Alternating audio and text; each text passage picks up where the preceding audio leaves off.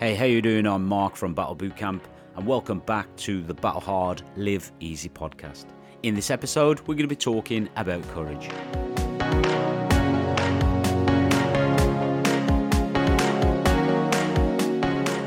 I'm sure that many of us can remember times when we were kids, or even times now as adults when we would have liked to act a little braver than we did. Have you ever thought to yourself after something, I wasn't brave enough, or I didn't have the courage to try? Maybe we weren't lion hearted or quick witted enough? Maybe we thought that courage belongs to an elite class of people or daredevils, not for the likes of us normal people. For nearly 23 years of my life, I served in the British Army. I was promoted to the very pinnacle of every soldier's career and reached the rank of Warrant Officer Class 1. I served in many conflicts around the world. Courage, of course, I was courageous. Of course, I was brave. Well, that's how it must have seemed on the outside, I'm sure. The truth is, anyone that tells you that they have never been afraid is a liar.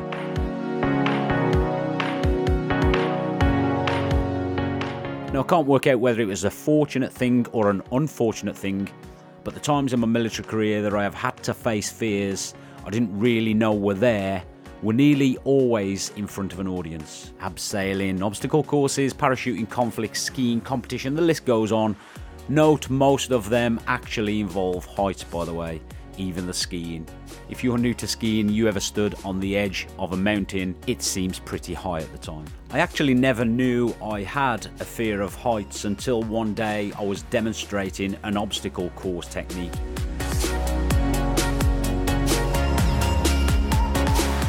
See, in the military, as military fitness instructors, you have to demonstrate, coach, teach soldiers how to get over obstacles quickly.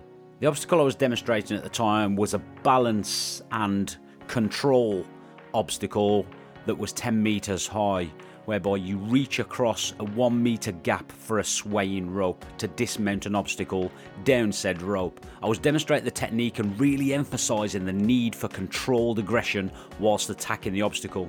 We need to get across this quickly. No fucking time for mincing. No time for second goals. Get a grip, troops. People were coming up behind you at Mach 5. Get on the fucking obstacle and get down the rope. Trust me, control the descent. Otherwise, troops, you will need a straw to drink your beer later from the burns that you get on your hands. 30 people stood below watching for a perfect demonstration.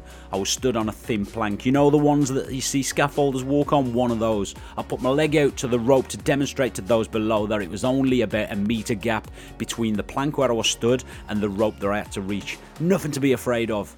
Boom, I start to shake. What now?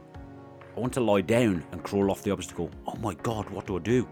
I've got to turn around, walk back along that plank, turn back, run and jump onto the rope. My hands are sweating. I'm never going to grip that rope. I will fall. I know it. Man, I'm shit myself. What do I do? Um, talk, talk, talk. Right, troops, does anybody have any questions? My legs are still shaking. I've still stood 10 metres high looking down at people. My hands are still sweating and I am fighting the urge to get on my hands and knees like a baby. What the fuck is happening to me? I'm Corporal Day. I'm the fittest man here. I'm the PTI. I'm fucking scared of no one.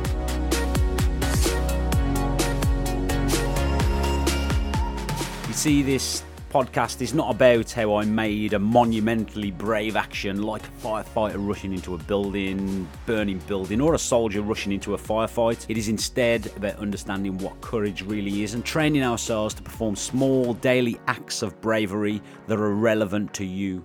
You see, courage helps us grow, helps us give. It's available to us all. Courage means being afraid and acting anyway. Not that you'd know this from looking around at our culture, which celebrates fearlessness. If you tend to be fearful, you'll probably wrongly assume that you're not courageous or can't be courageous. Think about it, we embrace traumatic stories emphasising bravery or compassion, but not ones focusing on fear or sadness. Yet we all know that fear is a universally powerful emotion, and we all know how terror feels.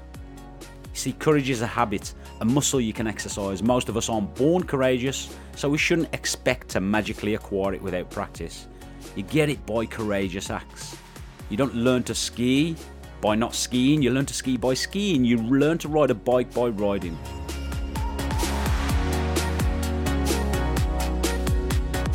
You need to get into the habit of deciding what you think about things and speaking from that place of conviction. Practice saying what you think about small, inconsequential things pleasantly, politely, and firmly. Take a note of every time you do something that you're scared to do. Something your body is telling you not to do, and you do it anyway. And you'll quickly start to realize that you do these things more often. You're already much braver than you think. This is particularly true of shy people, whom for daily life requires them to smile in the face of fear. Get over your fear of failure.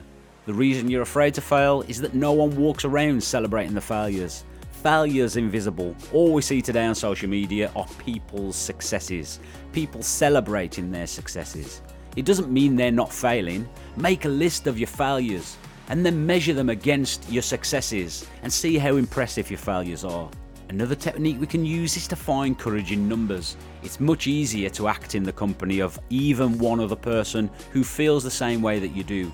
The hardest thing in the world is to dissent alone or dissent solo. Sometimes you'll have to go it alone, of course, but often this isn't necessary. There's always someone willing to fight your corner or in the same position as you. Learn to attend and take positive signals and to discount negative ones.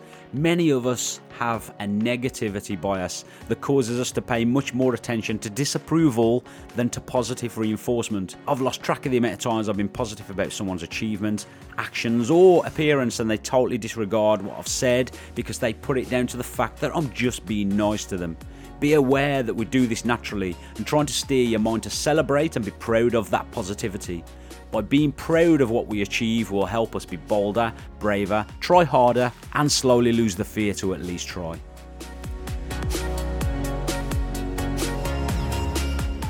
Try finding role models of courageous people. I'm a huge believer in the power of a role model, sources of inspiration for just about anything you hope to do or even become when you're trying to stretch yourself beyond your limits, there's a part of you that wonders whether it can actually be done. A role model is a constant reminder that the answer is, of course, yes. Channel that person until it feels natural to channel yourself. And always remember your mind is the most powerful weapon that you have. Most athletes will tell you that they spend a great amount of time visualizing success, from how they hit the ball to how they throw a punch to how they train, to healing injuries and so on and so on. A boxing historian and a motivational youth speaker, Spencer Fearon preaches the mindset visualize to materialize. If you don't see it happening, how can it ever happen? Why would your brain work any differently? Do you think athletes don't get nervous or anxious? They train their minds to be courageous and push through fear. This is exactly how I got over that fear of the obstacle course on that horrible day. I have never got over my fear of heights. I've just trained my mind to be stronger than my body. If we're never brave with our lives, how can those around us ever be brave with theirs? Someone needs to go first. Have the courage to be that person. Have the courage to at least try.